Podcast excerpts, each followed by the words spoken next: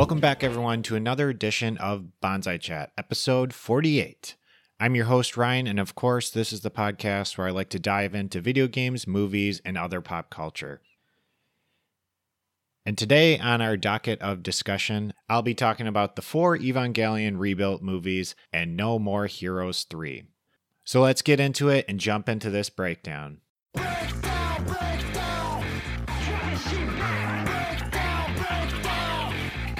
machine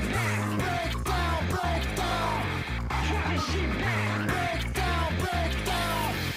Let's rock out.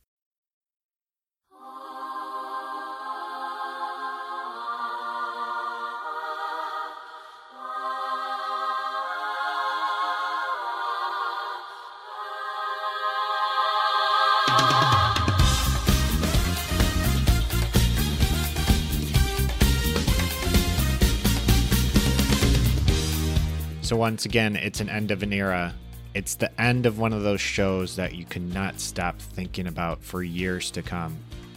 Kind of like waiting in an elevator that never seems to stop to its next floor. It is the end of Evangelion. Again.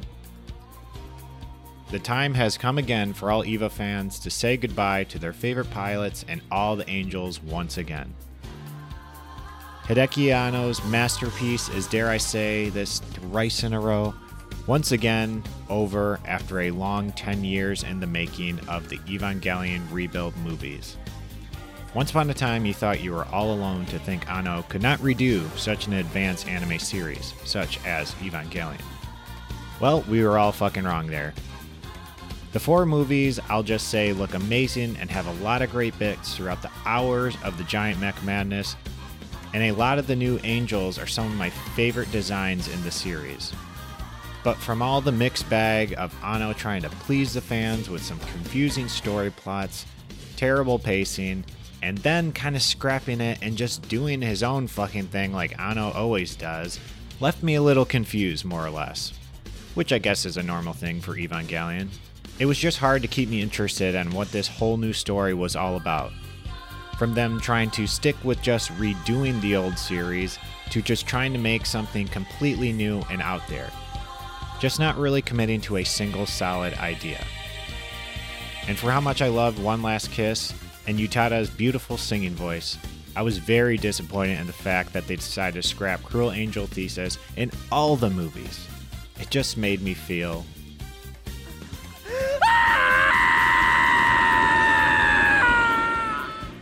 Overall, though, I'm glad these four movies exist. It's nice to take the time to maybe pick out one of the ones that I enjoyed the most and maybe seeing a few of my favorite parts of them instead of going through the whole series again, too. And it also makes me appreciate the older series that I just love so much, so it's a bittersweet thing. But again, I think overall, EVA fans are very spoiled, and just to be able to get these four movies, even if it took this long, is a very special treat. So I leave off my final note saying, Thank you, Anno. Congratulations! Congratulations! Congratulations. Congratulations! Congratulations. Congratulations! Congratulations! Congratulations. Uh, uh, uh, Congratulations. Congratulations. Congratulations! Congratulations.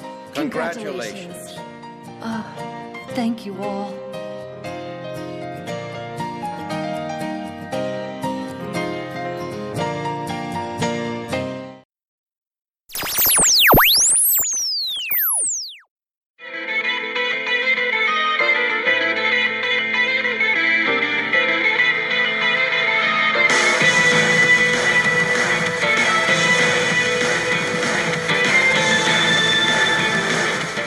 Badass himself, Travis Touchdown, is back for another wild installment in No More Heroes 3.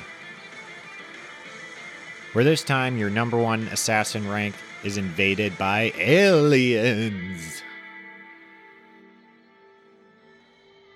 Another series coming back from a long hiatus, which seems to kind of be a thing nowadays. We are back in the wonderful place of Santa Destroy, to cruise around on your awesome Akira motorcycle, clean toilets, and go head to head with the all powerful Fu and his misfit of outer space assassins. No More Heroes 3 brings all the wild fun we've been missing from the silly random minigames, the pointless open world that they have, and some of the good old fashioned beatdowns you get to do. All the characters, big and small, bring something to the table for this story. It's ridiculous all the twists and turns this keeps throwing at you on who's going to be next for Mr. Touchdown. At least for me, there hasn't been many fun games for the Switch that you could use the Joy-Cons in a while. This was a pleasant surprise. And since the game series started on the Wii, the Switch was a perfect console for this game for its long awaited return.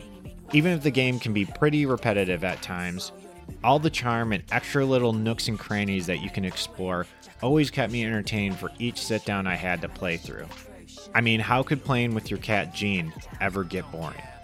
The music also hits hard as well. With a variety that goes with the game's unorthodox style, I enjoyed its choice of beats at every turn.